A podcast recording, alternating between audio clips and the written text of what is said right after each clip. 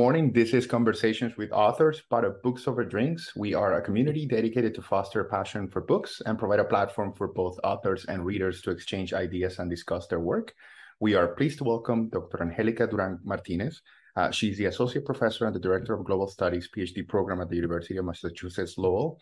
Um, her research focuses on the intersection between state and criminal organizations that foster increases in drug fueled violence in countries like Colombia and Mexico. She joins us today to discuss her book, The Politics of Drug Violence. Uh, this is an academic perspective on the history of the drug trade in Colombia and Mexico through the lens of, crim- of the criminal and violent acts that ultimately impact the most vulnerable communities. Um, the book advances a theory that helps us understand the me- and measure the effects of interactions between the state and criminal organiz- organizations and the dynamics within these criminal groups, such as um, the often brutal market disputes that lead to increases in the frequency and brutality of these acts. Um, the book is the result of 15 months of field work in both countries and a very insightful and valuable read for those who want to gain a better understanding on the history of the drug trade in Latin America and the effectiveness and flaws of state policy. So, um, Angelica, it is a pleasure to have you with us today. Thank you so much for inviting me. It's a pleasure for me to be here. So let's set the context by focusing on the geography of drug trade and drug fuel violence. Um, one of the statistics you quote in your book shows that Latin America has 9% of the world's population, yet it accounts for 30% of total homicides in the world. What explains that these countries in the global south and, and, and Latin America specifically account for higher crime rates? Is it merely um, being the source of the production of of, um, of, of the narcotics, or is it or is it a weak security apparatus or a weak uh, and defragmented state institutions? Like what what causes that? So I think it's it's a combination of factors. It so Colombia or Latin America is not alone in being the source of drugs um, or or being the center of illicit markets. This is a phenomenon that you can find in different many regions around the world. I will say around, like everywhere. Um, and part of, of the central argument of my book is that you cannot, uh, that illicit markets and violence are not, that are not always the same thing. Um, so illicit markets, of course, tend to generate violence, but they are not always violent. And a nice contrast to Latin America is actually, for example, Southeast Asia. So in Southeast Asia, we have large trade routes for drugs. Uh, we have other illicit markets. Um, and of course, there are many forms of violence there, but it's not the kind of violence and homicides that we see in Latin America. So I think for Latin America, of course, having drug markets that have expanded geographically um, and that now affect more countries, it's part of the story. Um, it's also important to note that increasingly it's not just drugs, but many other illicit markets. Um, but also, and of course, this is part of the central argument of my book. This has to do also with the way that politics and society work in, in Latin America so again, if we wanted to contrast this with, for example, Southeast Asia, um, where societies are much more authoritarian and hierarchical, it's very different from Latin America, where, of course, we have histories with authoritarianism, but after the transitions to democracy in the 1990s, what we have seen is much more um, fragmented polities. And, and this has many good things. Of course, we see more democratic governments, but at the same time, it also creates many complications and creates a different interaction between states and non-state armed groups, particularly those associated with drugs. Um, and of course, it also depends on the country we're talking about, right? And for example, if we talk today about Central America, you cannot separate what's happening in Central America today from the legacies of civil wars that were negotiated, but where really the promise of peace was never delivered.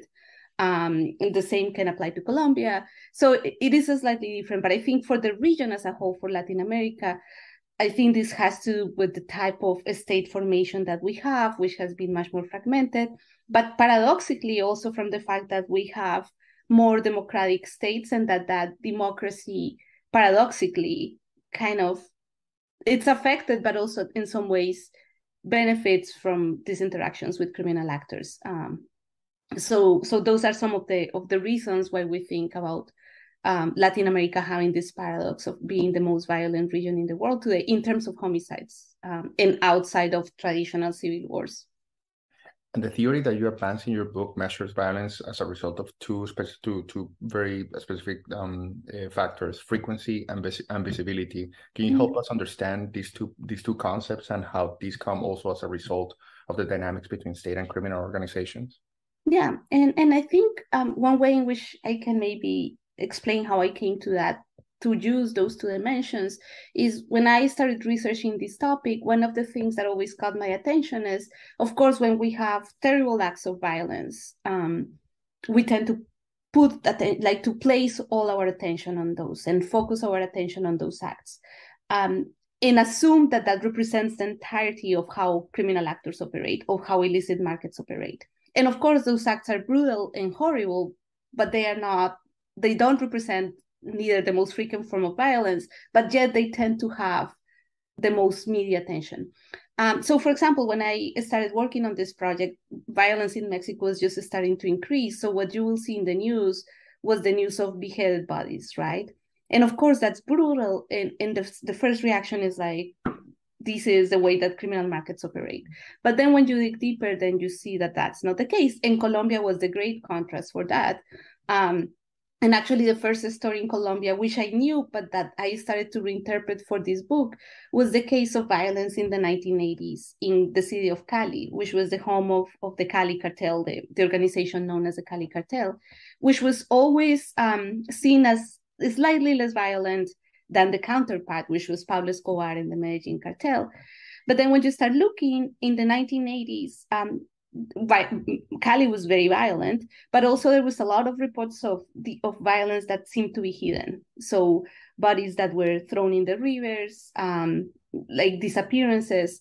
So this and, and and I started to find stories like this in all my locations. So I so the the dimension of visibility aims to capture those instances when criminals or or criminal organizations try to expose the evidence of their attacks and and that means that depend that generally is reflected in the types of methods they use or killing more people for example. So it's either that intention to expose or simply an interest in not hiding that violence. Um, whereas i was contrasting that with cases where violence may still exist but is more hidden and probably a quintessential example of that is disappearances. But then on the other hand, you do have the frequency, which is how, mu- how much violence occurs. And again, that's so I, I just mentioned the case of Cali. It's not that there were not homicides in Cali, but they were not as visible as those that you will see in Medellin at the time. So those kinds of contrasts is what led me to contrast to to just look at those two dimensions to focus on lethal violence. There are many other forms of violence that we can talk about, but my initial interest was to explain lethal violence, like homicides, the killing of people. And now that you mentioned that, there's one testimony that you included in your book um, from a, a paramilitary commander um, that refers to sort of like the shifts in strategy that led to changes in visibility and gave a false sense of security, especially when the judge asked, and, and I, if I may quote your book, yeah, sure. um, when did you stop leaving bodies in plain sight to start digging and start uh, digging mass graves? And the uh, paramilitary commander responds, um, the commanders, meaning the police and our army commanders, were responsible for that. The homicide rate kept rising. They started being pressured by the superiors or the media or various government organizations or NGOs because violence was happening right under their noses. So they asked us to please get rid of the bodies, uh, the, of the dead bodies, to bury them or keep this from keep uh, to keep the statistics from rising. Starting, it's a it's um, yeah. Yeah, that one. It's it's that those testimonies are actually from um, paramilitary groups in the context of the of their um, of the peace and uh, peace agreement or peace process that that they had with the Colombian government in in their testimonies in the in the transitional justice um, or in the in, uh, before justice. And and there are many testimonies like that. Um, and then I started to find similar things talking to to the many different people I interviewed. Um, and so that's where that distinction between visibility and frequency became really important to me because um, Uh, it, it, was like I think there are a couple of things also attached that were important to emphasize through these two dimensions. And one is again that we tend to focus our attention in these most extreme forms of violence, right? Like the ones that pick the headlines, the beheaded bodies, the explosions. But actually, most violence, it's the, the most killings happen in ways that are not as spectacular. So, and and our understanding of how these things work tends to be driven by those like really highly mediatic events, uh, which of course are brutal and horrible. I'm not saying no, but it, they don't represent necessarily the majority of violence. And so trying to understand these dynamics was really is, is kind of the core of of my project. So is it is it fair to say that we often or mistakenly uh, confuse having a low visibility with just having no crime at all?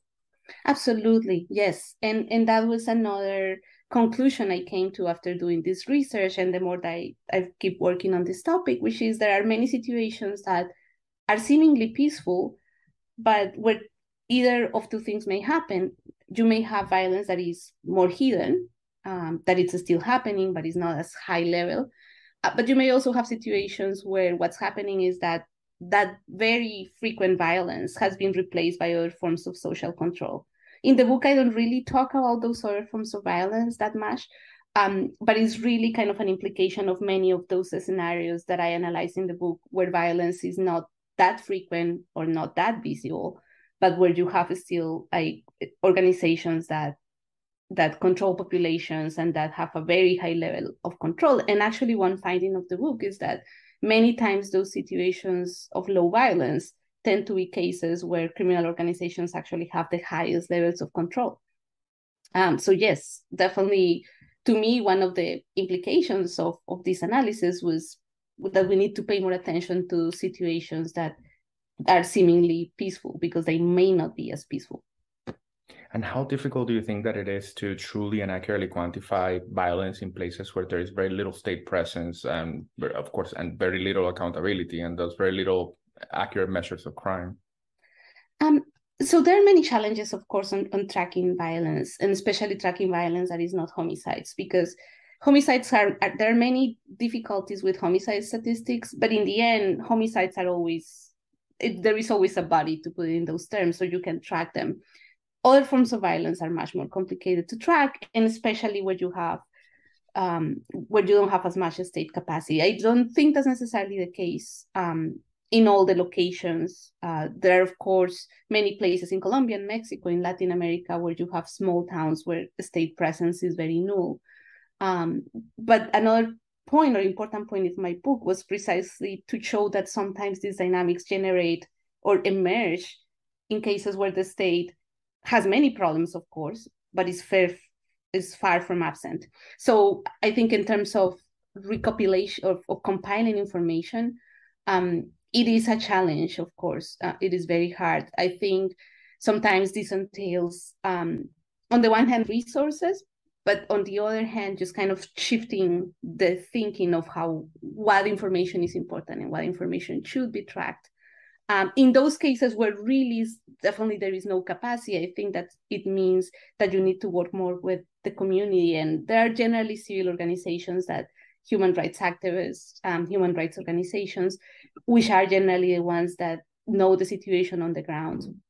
Um, so I think for me, one of the implications of quantifying and compiling information is first knowing what are the limitations of the statistics, but at the same time, just thinking in terms of compiling and using many different forms and sources of information that go from like press reports to working with organizations. Of course, that's easier said, said than done, but that's actually my that was my approach to compiling information for that book. I use statistics, but a lot of my information came from my interviews, uh, from talking to human rights organizations, looking at all human rights reports, press reports. So it was just not one size. Um, and I will say that in the past 10 years or so, there's been a lot of progress in terms of people thinking creatively on how to try to quantify and track all the all the relevant variables um, for places where trafficking organizations or illicit activities operate. Um,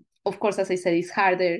All quantifications always have some issues, but but you just have to keep working at it. and when you say um, um, more creative ways, um, can you explain a little bit more what those are? And I think that comes mostly from like uh, the academic world, but also organizations. So, um, for example, there has been more effort in try to use existing data sets from government statistics, for example, but trying to estimate what can be their biases, um, how much they can under or overestimate uh, certain statistics, um, using press resources, but in a you know, with, for example, with artificial intelligence and the ability to process a lot of information at the same time.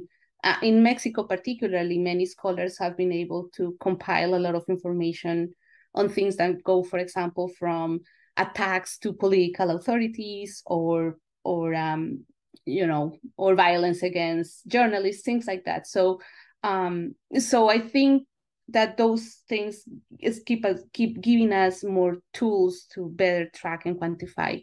Um, recently, there is an organization that is the Global Initiative Against Organized Crime, and they just released um, an indicator of organized crime tra- tracking different dimensions.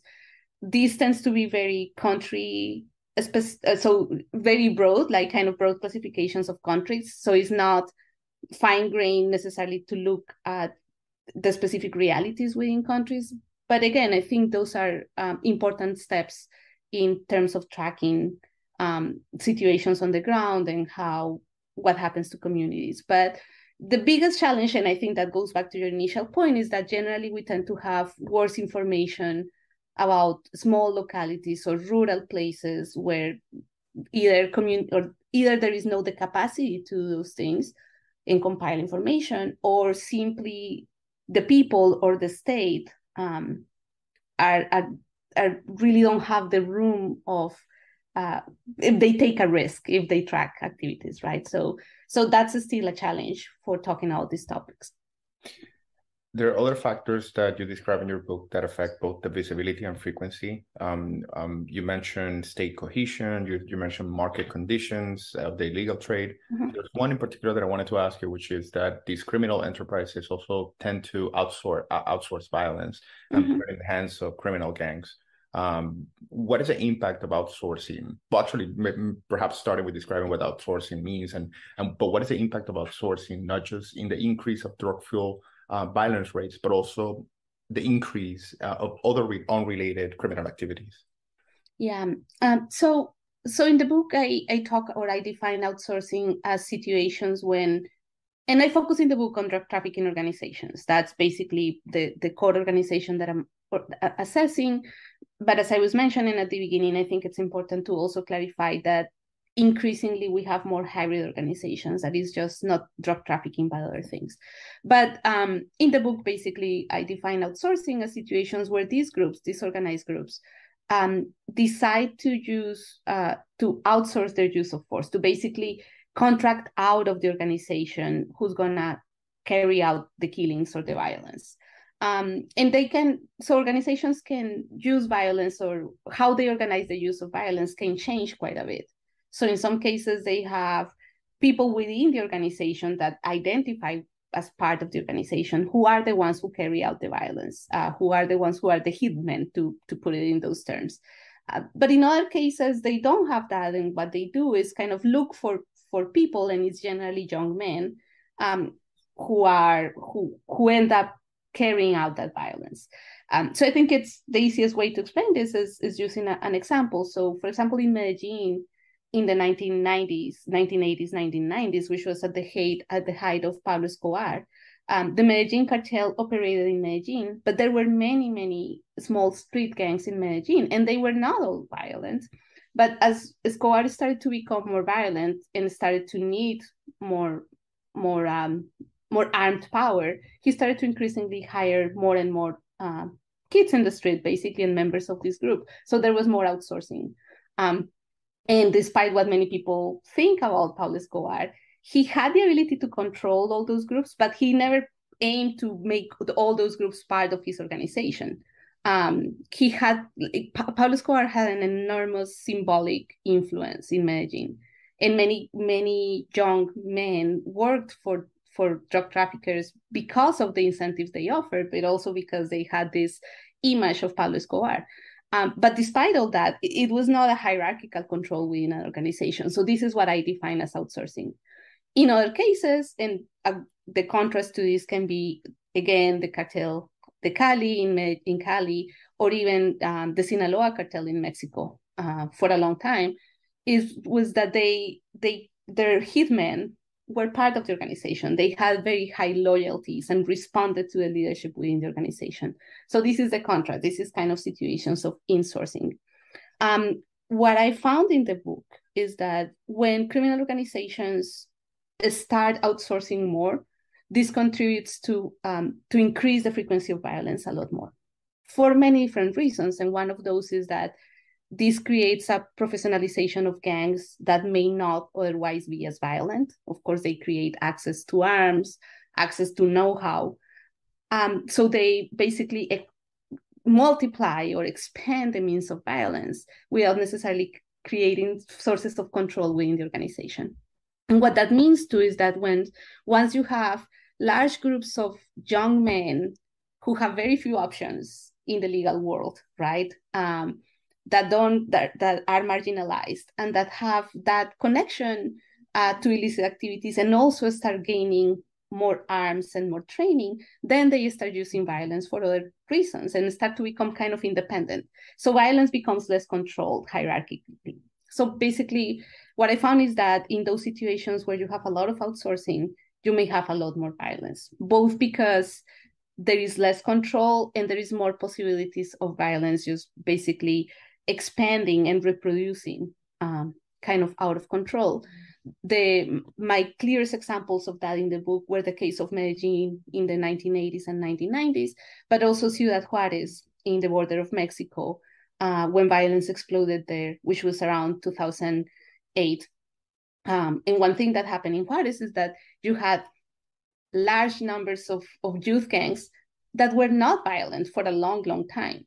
But then the, a, a criminal dispute started and those criminal groups started using those gangs and that's when they became more violent. They hadn't been violent for a long time or violent or violent also or they didn't use uh, firearms for example. But then when criminals start using them that's um, that starts happening. Mm. um, so this is very specific to what i found in colombia and mexico. In other cases gangs is more difficult to create uh, or to make a distinction in groups in this way. But in the cases that I analyze is definitely this dynamic um, because youth gangs have many different um, forms of operating and they are not always violent. Um, so in, in many cases, that connection to larger groups that are engaging in wars is what starts cre- increasing the amount of violence that they carry out. And is it fair to say that those criminal, that those um, those gangs, um, they whenever they have obtaining the means and the know-how to, I mean, to gain more power, I guess, um, they also start branching out to other types of other types of like criminal activities outside of um outside of uh, drugs, uh, the drug trade. So that's one possibility, and that's one thing that partially happened, I think, to some extent, initially at least uh, in Medellin or or in Ciudad Juarez, which is um, they may start engaging they are not employed to kill all the time right? So they start using that power inevitably it kind of evolves into being used for other purposes. So it may be like common crime you know robberies um, in the most extreme forms. And this is what we are seeing in many parts of latin america is they also with arms you can gain territorial control and power. So they can start also branching into other um, uh, markets like extortion. Now, extortion can also emerge for other reasons. I'm, I'm, I'm not trying to make a single connection here between gangs being um, basically, as, as I call in the book, professionalized in the use of violence um, and extortion. But those, like the the evolution, this is one of the factors that that that that creates this dynamic. So yes, definitely um, when they become more when there is more outsourcing you have also an increase in other forms of crime. Um, and and that's because again there is no there is no effort from the criminal organizations to control those groups uh, or to control gangs and you have more availability of arms you have more power. It so so it basically creates a, a situation of where violence begets violence. And then, of course, you have the other part of the story, which is something I mentioned in the book, which is that the more you have these dynamics, other forms of violence also escalate. The violence of the state itself and the violence of, for example, vigilante groups or groups that aim to control these, forms of violence, but that in the end also end up being sources of violence. This happened in Medellin again. This has happened in Mexico with vigilante groups. Um, so the reproduction, the reproduction of violence is not just these gangs or the criminal actors, but also the state in groups that purpose like that aim supposedly to control violence but end up becoming sources of violence. Um, one of the examples that um, that you give in the book about the dynamics between the state and criminal organized drug the DTOs the drug um, uh, trafficking organizations um, is a case of the um, Justice Minister uh, Rodrigo Lara Bonilla's uh, crusade against the Medellin DTOs in Colombia in the 80s, which led to Escobar commissioning his assassination, which in turn mm-hmm. raised pressure on President Betancur at the time, who previously had refused to enforce extraditions, to now shift his position. Uh, this led to a narco-terrorist war um, that caused a number of civilian deaths. As uh, and as a response from President Barco, uh, President Barco decided to centralize anti um, uh, narco-terrorism operations to the military, and that brought a whole lot of accusations of human rights violations. So, to your point about violence begets violence, uh, how do you effectively eradicate or dismantle criminal organizations or, or DTOs uh, without triggering a drastic response in, in turn? Well, I think that's a million dollar question, right? And, and to be honest, the more I work on this topic, the more I um, I discover that it's not it's not an easy answer. But I think there are a few things that we know. We know, for example, a lot of things that don't work and that tend to create a lot more problems. Um, and generally, those are the things that most Latin American countries have tended to when violence increases, which is uh, for example, uh, deploy the military in massive numbers or engage in what in Central American countries has been called iron fist policies, which is massive repression that is aimed at uh, basically incarcerating anybody that it's uh, that is seen as being potentially a criminal. It happened in Central America with potential gang members, for example. Um, has happened in Brazil, in Colombia, in Mexico. And invariably, the, the evidence we have from that is that instead of decreasing violence, what does that what that does generally is first of all create more violence, both because you have the state itself engaging in a lot of violence and human rights violations, but also because these policies often tend to trigger one or of two things or these two things at the same time, which is on the one hand, they force organizations to become more um, more organized and more uh, more hierarchical, more um, actually more savvy because they need to they adapt to the state um, to the state uh, to state repression. Uh, the other thing that can happen, and this happened very clearly in Mexico, is that these politi- policies of massive repression and militarization um, often tend to trigger, for example, in the case of Mexico, a lot of this militarization campaign was tied to eliminate um, the leaders of trafficking groups. And in their case, they it was they called it like a, a, a the, the policies of um, high value targets. And what this generated in Mexico, it's actually an enormous fragmentation of criminal groups. And the more criminal groups you have, the more fights you have, generally. Um, not always, but gen- more fragmentation. So basically, in Mexico, for example, it's clear that that policy of going after the leaders of trafficking groups and highly militarizing um, the, the campaign against drug trafficking led to the proliferation of armed groups, to the um, more infights between them. Um, so instead of reducing violence, it has just led to violence increasing over the years in Mexico. Uh, with a couple of exceptions, since 2006, what we have seen is um, an increase, a constant increase in violence. There have been some lulls, but basically it's a constant increase. So, so we know that doesn't work. So I guess the question is then, then what works?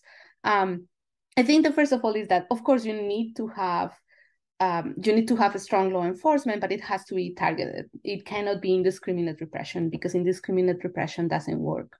Um, and, uh, and and it has to be uh, going after organizations, but in a much more targeted way. And it's not just going after the leaders because going after the leaders only doesn't work. Behind one leader, there is a million people who want to take that place. Um, so of course, security policies can be can be much better planned, organized. Indiscriminate repression doesn't work. The alternative to indiscriminate repression is a much more targeted um, thought through process where you not only think about the top of the organization but the bottom and, and i think increasingly um, we are and i said we i'm thinking about some other people who work on this topic but it's my my personal position too that we need to think also more broadly, first of all, putting more emphasis on the victims, um, which means thinking about using more um, more transitional justice, for example, to to repay, to help the people who have been affected by this violence, but also to try and get not only after the leader, which again the leaders are replaced, but behind the networks of power and corruption that sustain criminal groups. Uh, and that's much more complicated. That requires a lot more intelligence. That re- requires much more investigative efforts. So it's not just pure brute force, but intelligence. And of course, needless to say, we need social policies that go to the root causes of of the relationship between crime and poverty is more complicated than we often think. But inevitably, marginalization, lack of trust in the state, um, are, are very important to explain why we have uh, these types of violence and these types of criminal control. So, of course, addressing those root causes is crucial. Um, the challenge is that cha- those those kind of main structural factors, economic, political, those take a long time. So, and generally politicians respond to very short term short term incentives. So, what they are looking is to see how they um, how they reduce homicides uh, in sometimes what reduces homicides homicides in the short term. term. is not is not necessarily what works in the long. Yeah. Um, so that's the challenge with those like more long-term policies, but of course those are necessary. But let's say in terms of law enforcement, because we know of a lot of things that don't work, we know a little more of what may work and is these more targeted policies that are not just incarceration, because incarceration alone doesn't have and that's where maybe transitional and restorative justice are important because the other thing we know is that across Latin America, in many cases, it is within prisons that criminal networks have been strengthened. That's clearly a case in Central America, and that has been clearly a case in um, in Brazil. Uh, and I say it's clearly the case there because there are groups that emerge within prisons. Um, so, so massive incarceration without clear justice or dismantling of power networks um, doesn't really is not stopping violence from, from reproducing itself. There's one point that you just mentioned a, a, moment ago, and it was about the vacuum that is left after a criminal organization is um, is um, eradicated or, or dismantled. In the case of Colombia, an example would be that the Colombian guerrillas and the paramilitary groups that took advantage of the vacuum left by dismant- the dismantling of the cartels and began engaging in the production and trafficking of cocaine, uh, which also helped them consolidate their power in marginalized areas of Colombia and finance their operations. Uh, you mentioned um, in your book as well uh, the fact that Pastrana, uh, President Pastrana, launched Plan Colombia in '99 and um, partially funded by the U.S. government, which mainly was focused on dismantling the guerrilla operations mm-hmm. and led to, but uh, inadvertently led the um, paramilitaries to, um, alone to consolidate their power. Um, so it, it seems effective countermeasures against DTOs ultimately do nothing but leave vacuums that lead to the search of new organizations. Like we even um, we even see the case, um, a recent example with the mm-hmm. um, mm-hmm. uh, as a result of the the militarization of the paramilitary groups in the 2000s.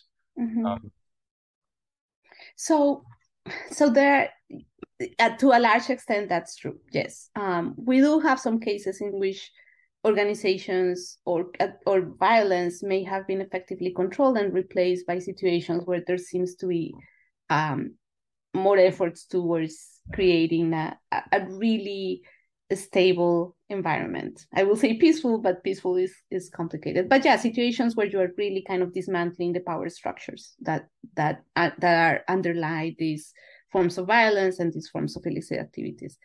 Um, I will say there are fewer cases of that. Uh, I mean, we in, in Colombia, for example, we we hear a lot about the successes of Colombia, and I, I will say in general there has been a success in Colombia because we have the, the country has seen a decline in homicides compared to what was 50 years ago or 40 or even 30 years ago.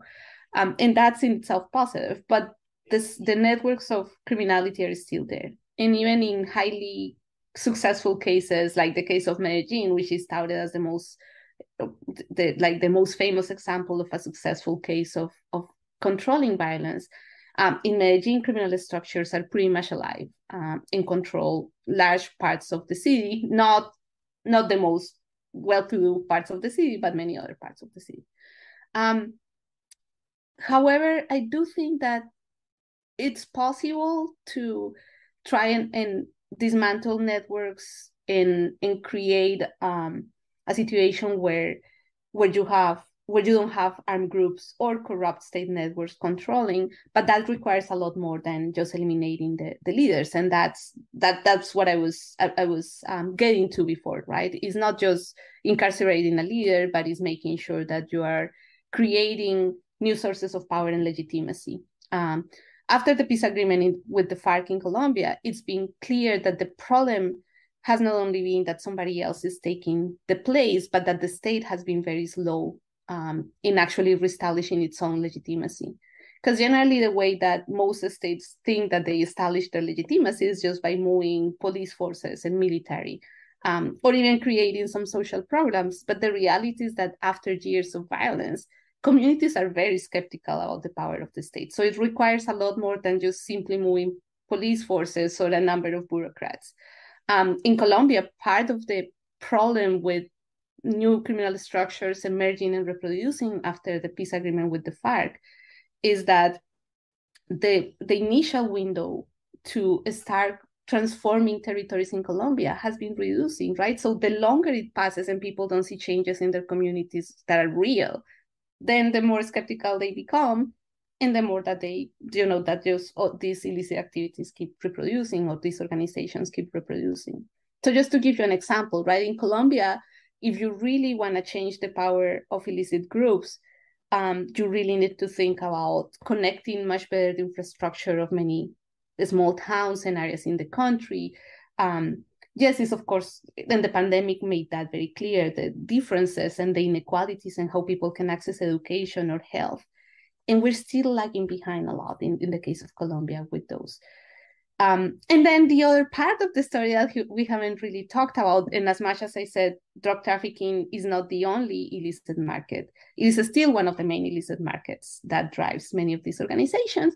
And the reality is that it is an illicit market, and as it, you know, it as long as it is illicit, it's gonna be a lot of incentives um, for somebody to take that place and engage in those markets. Can be Colombia, can be Mexico, Brazil, um, because the demand for drugs is not going anywhere.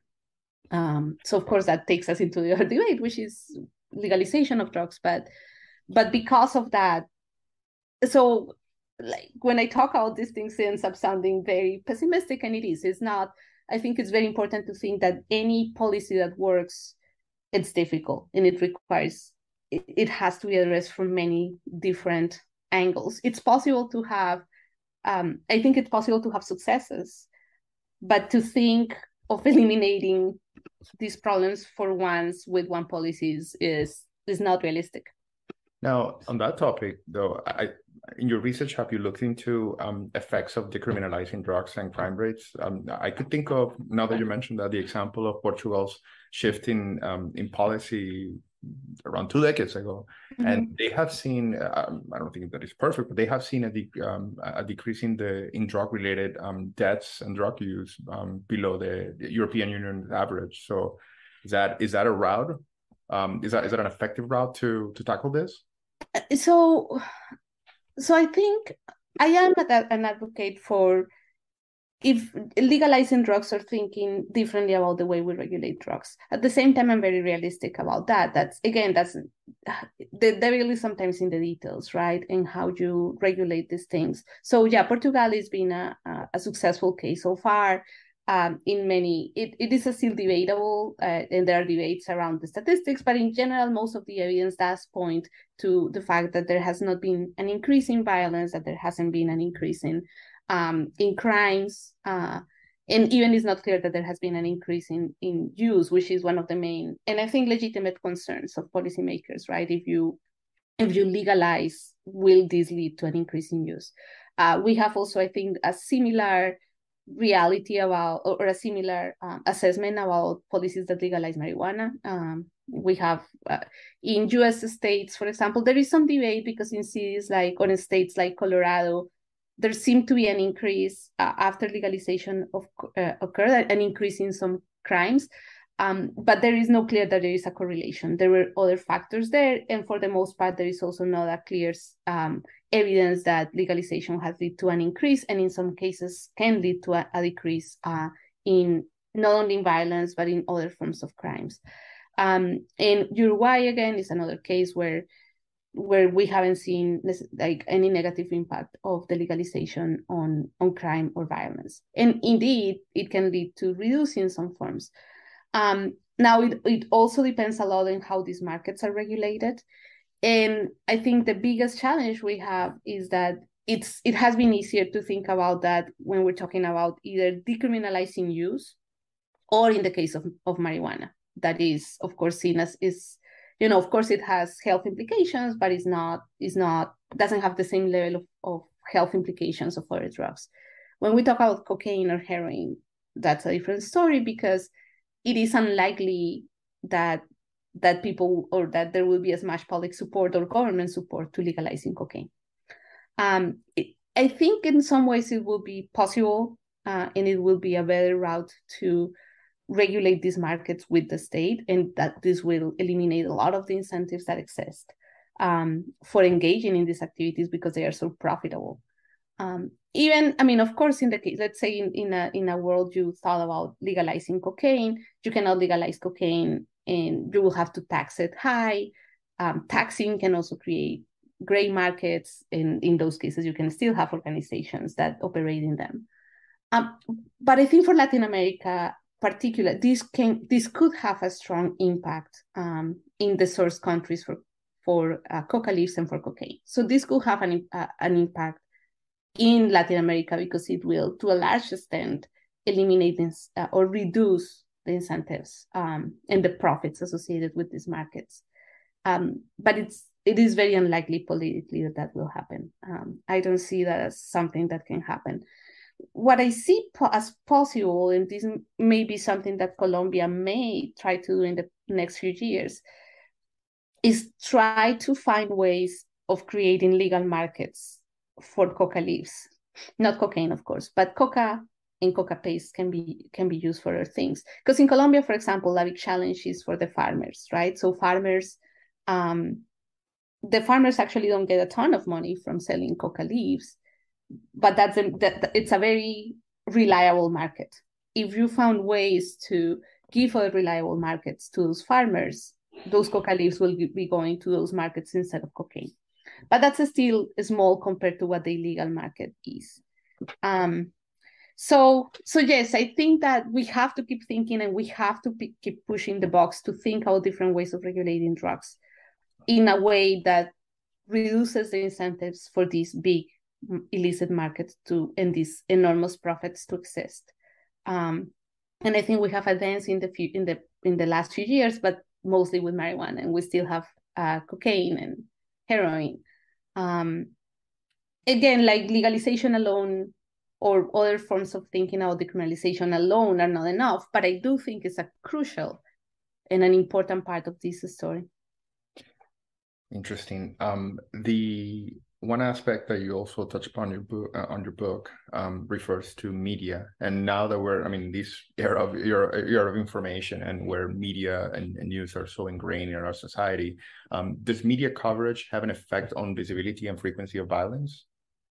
Um so i in, in the book i try to make the case that that the visibility is different from media coverage right um, because it's about like I'm focusing more on the strategies that criminal groups operate and them making decisions about whether they decide to throw a body in the outskirts of the city where nobody's gonna find it, or whether they end up hanging it from a bridge in the middle of a street. So that's kind of a strategic use of violence.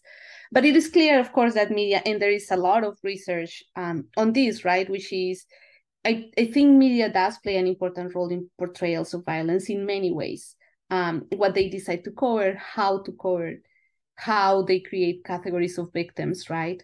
So media is more likely to uh, cover instances of violence um, where they can portray certain images that are more straightforward. So, for example, the image of, a, of an innocent victim or the image of the clear um, uh, of the clear uh, bad person, right? So or the clear criminal. So yes, I mean it's. I think violent uh, um, media does play an important role. In the book, I have um, probably a quote from this journalist um, that I interviewed in Tijuana, and she was a freelancer, and we were talking about changes of violence in Tijuana. Um, and she told me, and we were talking. There had been at the time I was talking to her, there had been kind of a change from there had been the height of violence that affected many cities in Mexico. So there were shootouts in the street, the corpses thrown out in the street, things like that. Um, and then violence had kind of con- been controlled again. So there was a lot of killings, but they were happening. So the way she described to me is like, you know, we don't have shootouts in the middle of the street anymore, but we do have a lot of violence that is happening in the outskirts of the city. But as a freelancer, I'm not gonna nobody's gonna buy my stories about that violence. Especially well at the same at that time when I was interviewing her, the horrible tragedy of the Casino Royale in Monterrey had happened, which was basically a, a casino that was burned um, in seven, like, I think it's like more than 50 people. I don't remember the number exactly, but um, tens, like a lot of people died in that fire innocent people who were just at the at the casino. So she at that point she told me i cannot compete with colleagues who are reporting on the story of the casino royale. Nobody's going to buy my stories about the shootings in the outskirts of the city or the lone or the guy who was found dead in the outskirts of the city.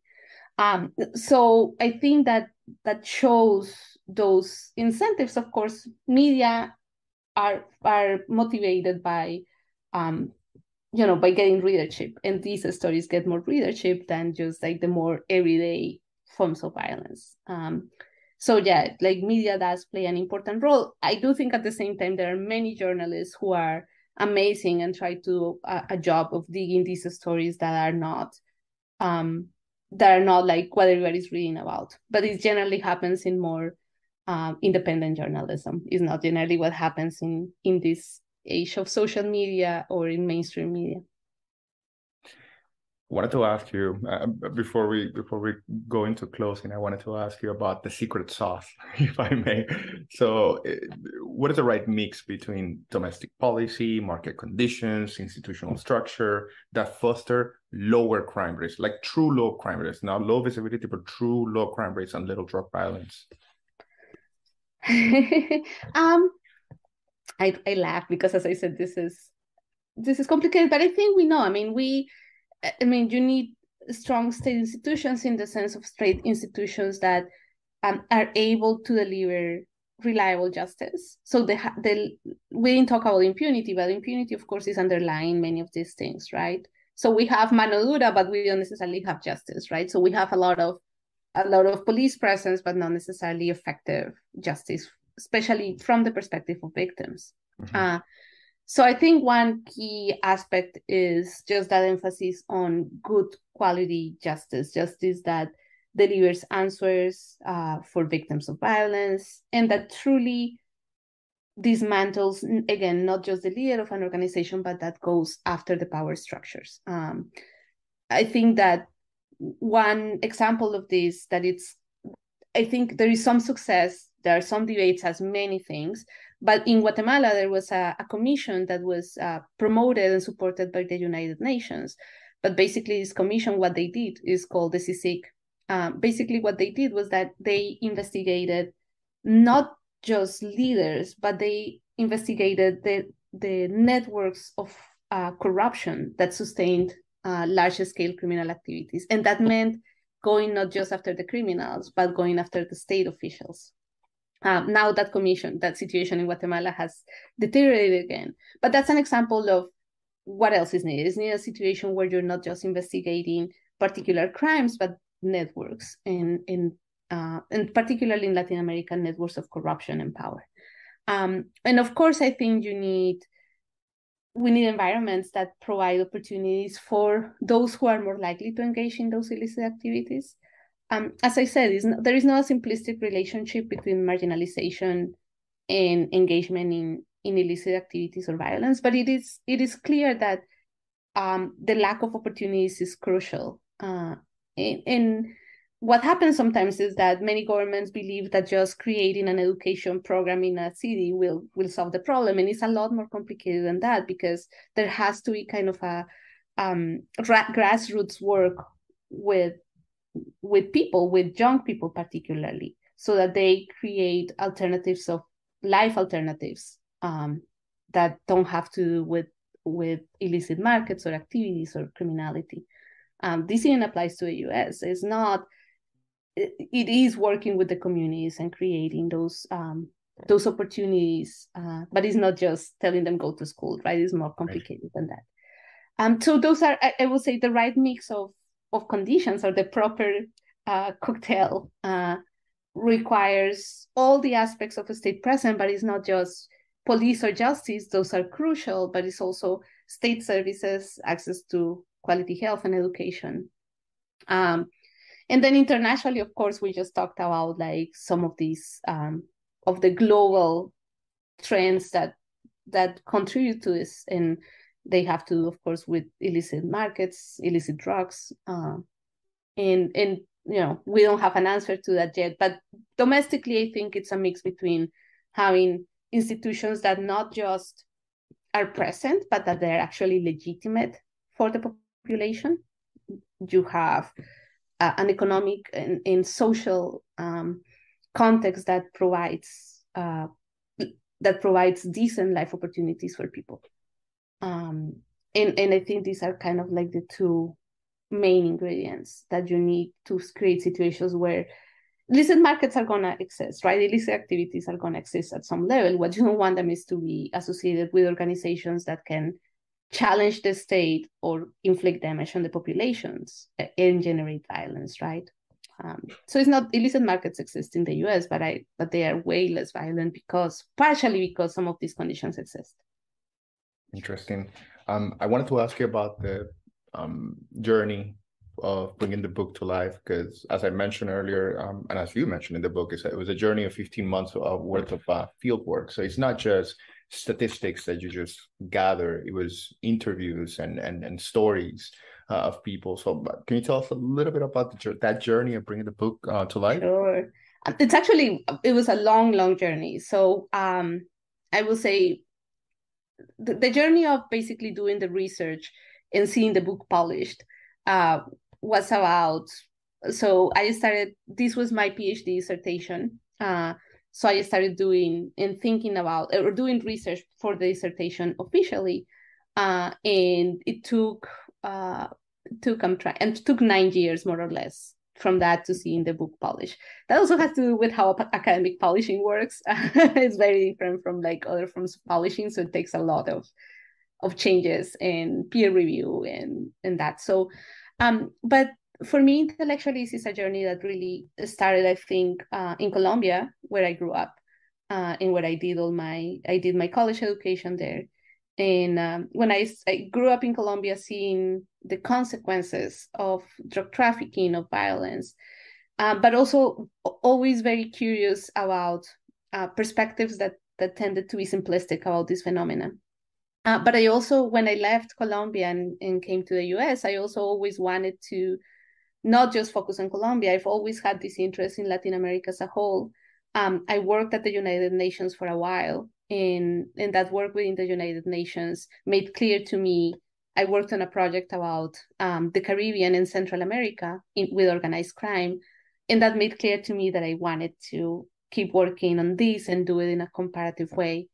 Um, and when I started my PhD, I was kind of deciding, okay, I'm gonna work in Colombia. Where else? What's the other comparison? And there are many methodological, academic, boring discussions that went into deciding. But it was mostly at the time, violence was just starting to increase in Mexico, and the situation was starting to get bad. I don't think nobody ever thought that it was gonna get as bad as it did. So I chose Mexico because it was an interesting case and and I knew it was getting bad and I knew it was going to be bad but the deterioration that we've seen in Mexico is not necessarily something I entirely expected um in that many ways that benefited my research a lot because many people were interested in knowing why is this happening in Mexico Um, and then so I started, I did a couple of trips to Colombia and Mexico before I actually started these 15 months of research that that that were the basis of the book. Um, it was a very interesting journey. This is not an easy topic to research. Uh, being a woman can create some advantages and disadvantages for this type of work. Of course, there is some risk involved. I will say in Latin America, surprisingly, being a woman closes some doors because some people are not to give you information or take you to places because you think you're a woman, because you're a woman. But in other cases, it created an advantage, which was in many cases, I talked to very shady characters that will give me more information just because I don't think I, they thought I was dangerous or or you know. Um, so so it was an interesting journey, uh, and I did a lot of traveling to these places. Um, when I was traveling in Mexico, it was kind of the height of the violence in many places I was going to. Um, so there were many considerations, safety considerations that went into what was risk that was tolerable and what was risk that was not. But to me, I couldn't have produced the book I produced without having talked to people and having traveled to those places. Um, the statistics are essential in in I think there is a lot of really good academic research based on on just statistics, and I do work with statistics. But I think unless you go to these places and talk to people, there are many parts and aspects of the situation that will not become apparent. So to me, that was crucial. It was just being there, understanding these places, um, and talking to many as many people as I could. I talked to about 200 people across these 15 months of fieldwork. Um, and I still sometimes go back to the notes, and there is a lot more to learn. But that's more or less the journey. So it was a long journey.